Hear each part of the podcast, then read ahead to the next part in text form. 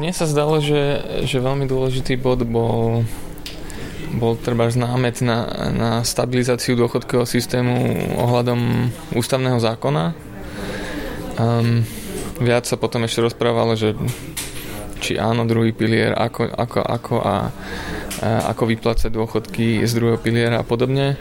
Ale najdôležitejší, ja si beriem z toho odkaz, že, že, že že pre ten, pre ten dôchodkový systém je dôležitá stabilita a, a zároveň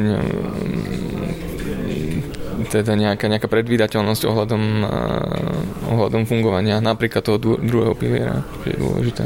Mm, keď sa diskutovali poplatky za indexové fondy, um, tá všeobecná predstava že by, že by mohli byť aj nižšie, pretože sú, teraz sú nastavené rovnako ako za, za fondy, ktoré, ktoré sú aktívne spravované, teda vyžadujú si nejaký, nejaký manažment a nejakých portfólio manažerov. Um, tak to mi prišlo celkom zaujímavé, že tie poplatky v, aj pri tých indexových fondoch môžu byť vysoké. Neviem, chcem si to ešte samozrejme overiť, pozrieť, ale, ale to bol celkom zaujímavý argument.